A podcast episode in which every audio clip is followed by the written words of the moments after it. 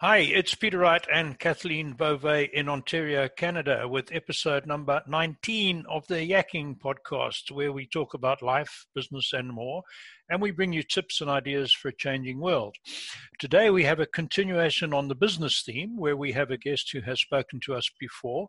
And before I go any further, I will welcome Kathleen and ask her to introduce our guest. Hello, Kathleen. Say hi to our viewers and listeners.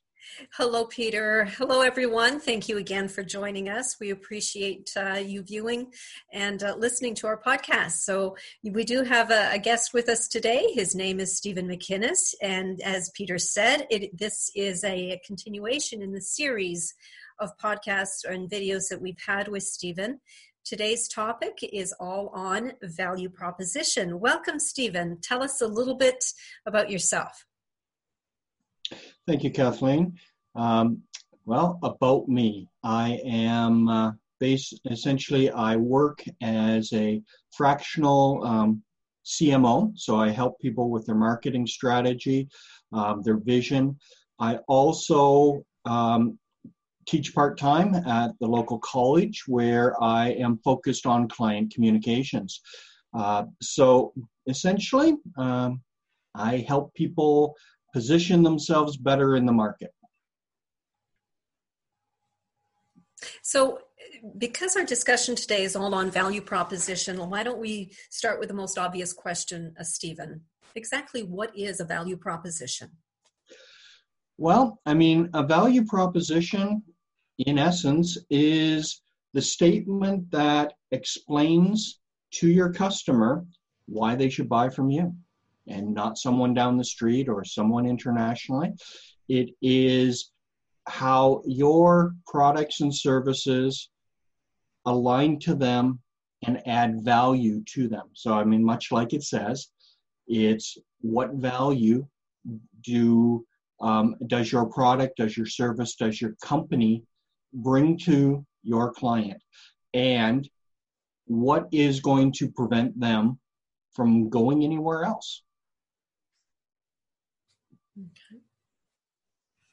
Okay.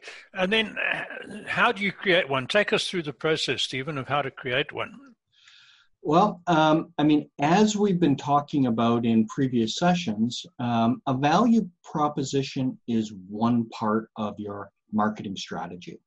Right. Um, a value proposition can't be created in a vacuum.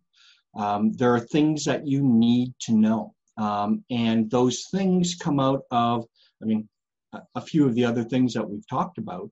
Um, I mean, the act of doing your SWOT analysis, mm-hmm. knowing knowing yourself, um, knowing your product, knowing your service, knowing your competition. All of those things contribute to a good value proposition because ultimately you have to know yourself and you have to know your customers to be able to articulate how you help them. Sure. Um, so the process really is um, to assess how you help your customers and how you do that better than anyone else. Um, I mean, definitely in um, in a value proposition, the creation of a value proposition, good is the enemy of great. Mm-hmm. Uh, uh, you i mean it's not one of those things where you can say well i'm as good as uh, i'm sorry no um, you have to be better than if it is going to be part of your value statement um, so it's it's again it's looking at all of the research that you have been doing during that value pro, um, so that marketing strategy exercise of which value proposition is part of it. Um, and it's kind of that continuous process until you get to the end where, I mean, you're talking to customers, you're talking to prospects, you're talking to your team, you're you're asking questions that are uncovering what makes you different. I mean, you often will hear the phrase the secret sauce, right? And I mean that was McDonald's secret to the the Big Mac, and that's how it, it came about. But you are truly trying to uncover what your secret sauce is. What is it that you are going to do that? Uh, so let's say that you are providing um, retail products through some sort of e commerce. What is it that is so special about your organization, your experience, um, your customer experience, that even if someone goes online and they see that you're back ordered on a product or you have a technical hiccup um, while someone's engaging with um, your interface, that they they come back, right? It's it's about understanding why you are so well positioned. Um, and I mean, that's people who have been able to develop a value proposition that has that resonating focus, that um, those are the companies that are going to have the highest level of customer experience, the highest level of alignment, and realistically, their customers if you ask them why do you shop at ABC company, they're going to be able to come right out and say, I shop there because they do this and they do that and they have this and they have that. And in again, a company who has developed their great um, value proposition, whatever their customers are saying about why they continue to shop there, that value proposition is going to echo that. Mm-hmm. Um, because really it is a uh, I mean there's two types of value propositions. One is employee one is customer. What i'm sure. talking about is the customer one of course. But right. so you are going to i mean the process is as you're going through your marketing strategy and building all of that you are going to figure out what that message is that resonates with your chosen audience right? Um, and it's not going to be a laundry list of things, right? Uh, I mean, the best value propositions align perfectly and are focused on the best customers who are engaging with you. Right. right. I think it goes without saying that uh, no one can be all things to all people. And this is where we see a lot of uh, businesses making a mistake of trying to come up with a value proposition that encompasses the whole global or national market. And realistically, they're never going to appeal to all those people anyway. Yeah, good point. Thanks, Stephen. And okay. Stephen, how important is it to go through the process uh, so formally? So we, the last time we talked of SWOT analysis. Today we're talking about value proposition. I know yep. a lot of solopreneurs or uh, you know very small businesses that probably don't go through these steps mm-hmm. so structurally, but there is value in doing that. Is there not? It's how how important is that? So it's it does show payback. I mean, it's it's a process, and um, I mean some of it is um, is more qualitative. Uh, it, I mean, when you can articulate how you help, when it's clear, when it's consistent, um, it's a lot easier to um, to enhance your brand, uh, create better awareness. Um, I mean, most of the the published figures that I've seen about um, organizations that have um, a, a properly built marketing strategy, they're talking about quantitative numbers like improvements to top line revenue in the 12% range, mm-hmm. um, improvements in bottom line profit um, of 11%. Wow, so, so, not insignificant for sure. Not insignificant numbers. Um, and again, everything is is a, you can have the best strategy in the world, but if you don't um, act on it properly, if your tactics aren't effective, um, I, I, mean that will show in your results. Um, so there's it, it. You have to have a good strategy, but you also have to be able to deliver upon the strategy, uh, and and that's where um, it's very difficult um, to forecast the effectiveness of um, the efforts, but P- uh, organizations that are committed to having, um, committed top down, to having that uh, marketing vision, that marketing strategy, and then the supporting activities to ensure that that strategy and, and that messaging and that value proposition are being shared consistently, they do realize benefit. Um, and again, the benefit, I would say, properly uh, properly done, you're going to see, you know, continuous improvement, continuous uh, top line revenue that is um, higher than your competitors who maybe aren't as as well um, positioned. Um, and it's not just about top line; it's about profit. Uh, because when you know who your customers are, if you uh, when you can articulate the value that you're offering, hmm. um, it's a lot easier to close business. It's a lot easier to attract prospects. It's a lot easier to have that opportunity present itself. So I'm curious about something. If if you don't mind, Peter, I'll just jump in. No, carry on. Question. So when when you look at the whole area of commerce and mm-hmm. how mm-hmm.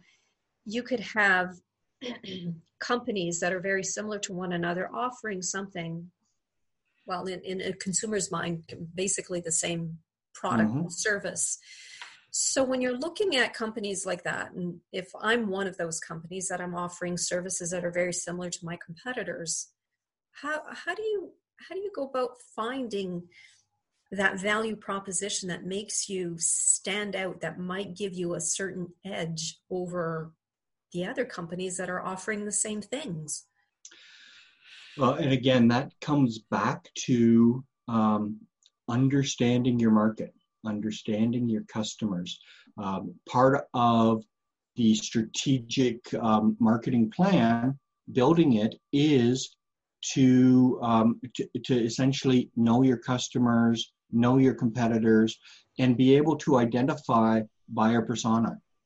Um, so it really is about alignment. And the better that you know your ideal customer, the better you can align your messaging. So if you look at value propositions, I mean, really, you can categorize them into three types where um, most inexperienced marketers or, or people um, when they're asked to set up their value proposition or when they think about um, setting up their value proposition, they're going to create that laundry list, right? They're mm-hmm. going to they're going to basically say, here are all the things I can do, and here are all the ways that I can help my customers, whoever they are. And in reality, that has no resonance against your competitors, mm-hmm. right? Because now it's oh, they say they're number one. They say they're number one. Um, they have these products. They have these products, right? And it's going to be, then it's going to come down to price. And price, although it's a contributor, should never be the reason why you choose to buy something, right? Um, right. It, it is one of the dimensions that help people to make a choice. Um, then I mean you you you take it from that laundry list, that litany of of things that you can do well, and you start to identify well what are the favorable points of differences, right? And this is better, right? And now you're saying, okay, well I offer free delivery. My competitor doesn't. Uh, I know everybody offers free delivery these days, but it's um, or um, I offer one day delivery within a, a, certain region and I focus on that region. Or um, once we get past COVID, I offer free um, installation. Or I offer some sort of thing that is unique because I've done my competitor research that my competitors aren't offering, right?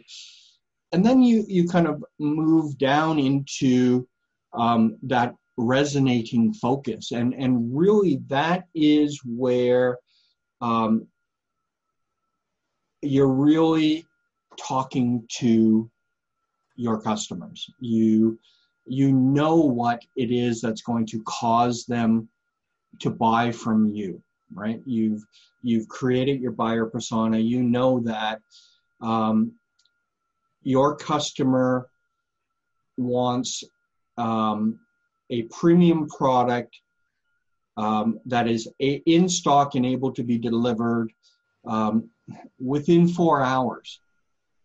Um, I mean, someday we'll we'll get there that everybody can do that, but um, maybe that's your unique um, but, um, value prop that you within X hours, minutes, days of receiving a custom order, you can provide that solution. Or maybe it's, um, you know, I mean, you've got um, people providing services where, you know, 724, 365. Um, I mean, and at no at no premium price, right? Sure. So all of a sudden now it's like, okay, I know that this is something that's important.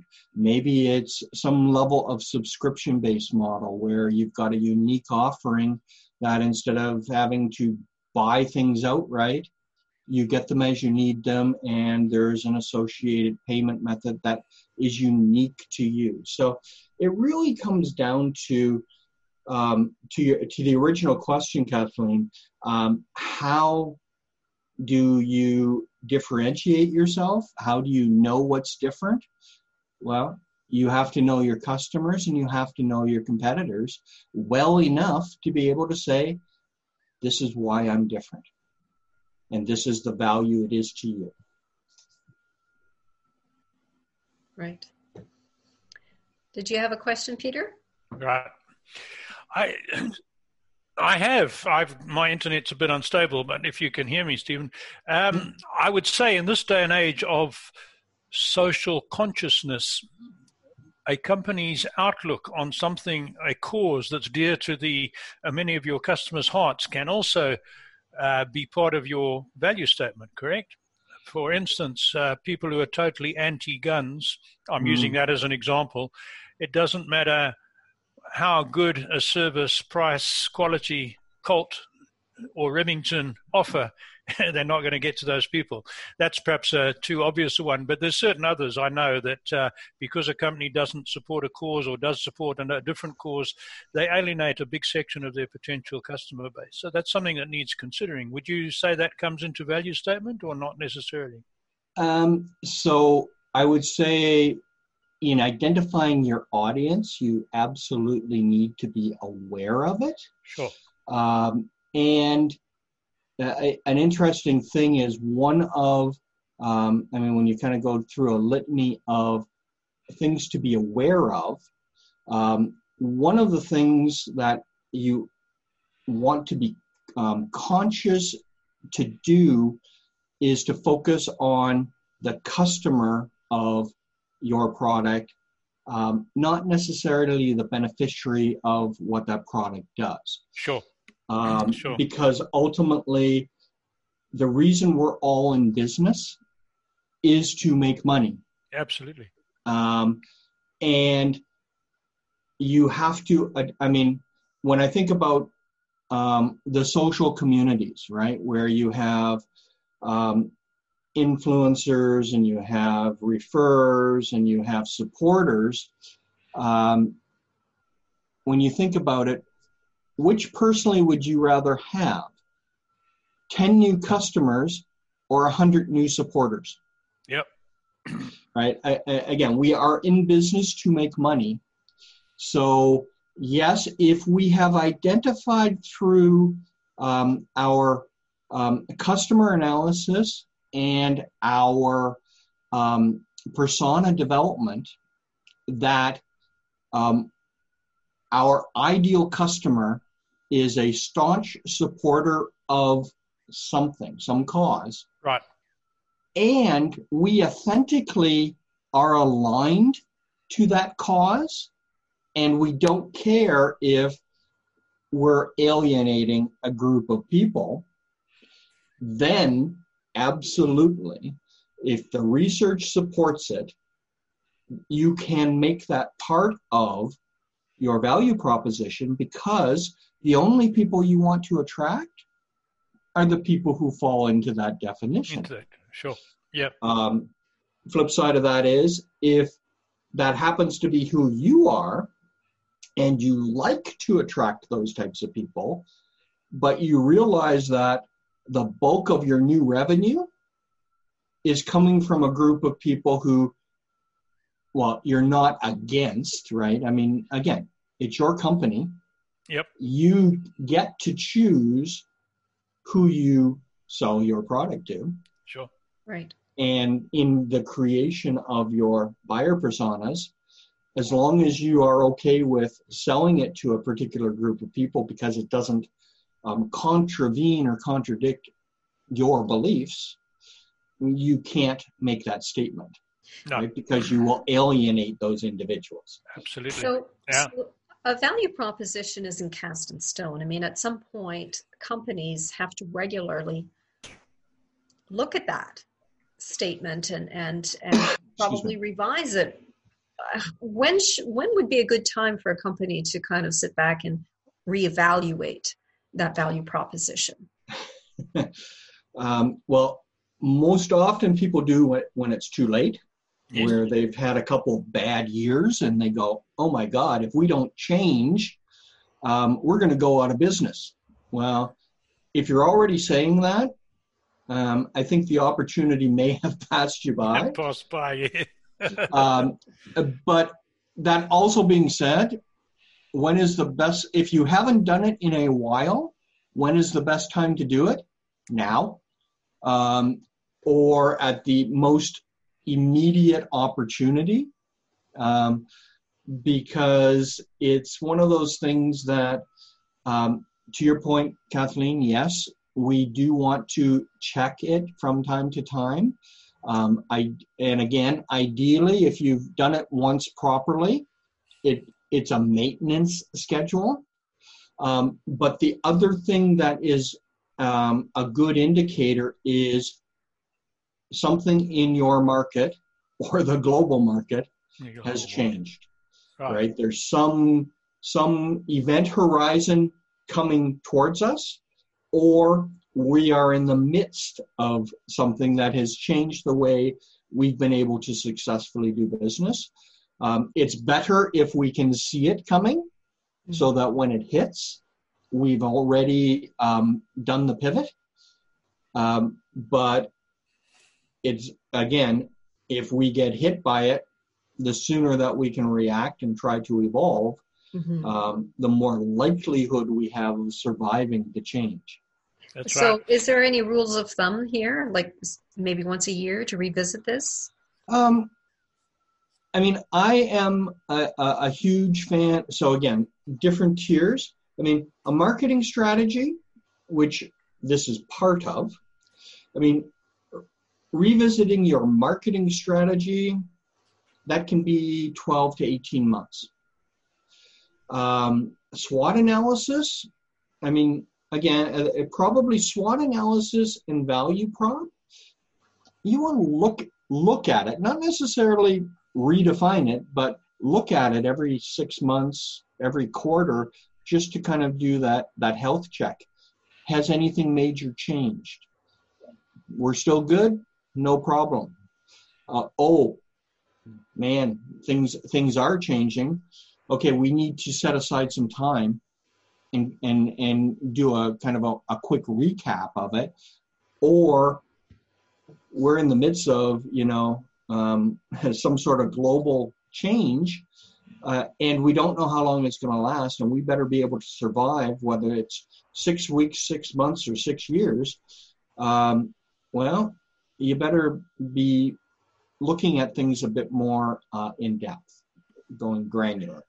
I Um, mean, so- case, case in point, right now, uh, any retailer who was uh, pushing the fact that he had convenient locations on every corner, he can push that as much as he likes. But when all the stores are closed for reasons beyond his control, if he can't offer online buying or home deliveries, not going to work too well, is it? So correct. Yeah. there's an obvious one. What about some some uh, pointers if if um, you're actually going wrong, you're going down the wrong path with your value statement? What would you suggest there?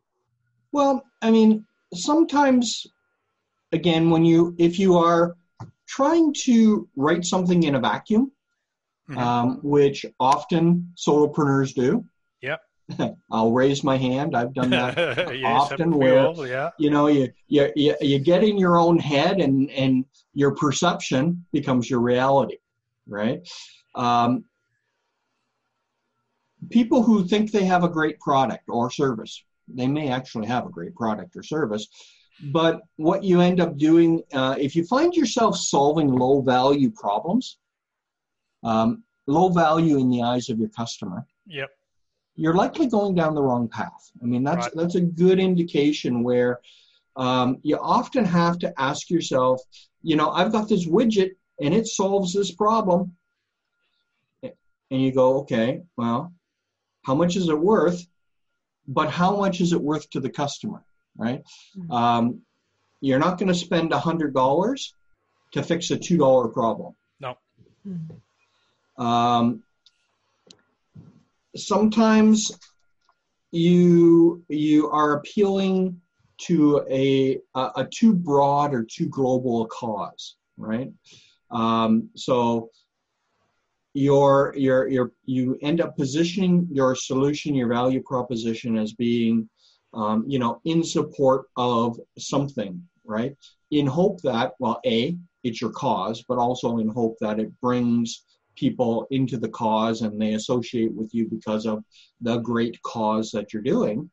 Um, well, if you're putting too much effort into that charity Mhm. Yeah. um, and you're not focused on the self interest of the individuals, that can be a problem too. Again, Sure. we are, uh, uh, as much as we want to be altruistic, we are in business to make money. Absolutely. We, we have to live and survive so that we can support our charities. Right. Yep. I think we're running, Running out of towards time. the end of our time. Uh, Okay. Stephen, before we go, how can our listeners, if they want to contact you and your website, give us some details how they can get hold of you?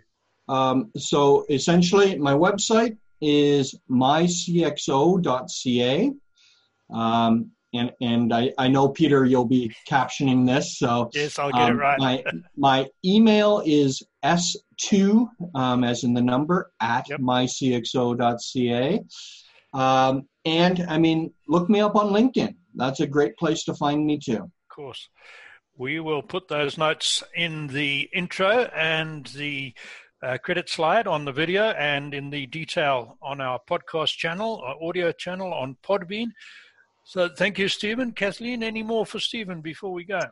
Thank you so much for joining us, Stephen. It's uh, as always good to see you, and um, looking forward to having some more series, uh, some more interviews with you in this series. Well, thank you very much. It's Thank always you. a pleasure. And thanks, Thanks, to everybody Stephen. for joining in. Bye bye. Bye.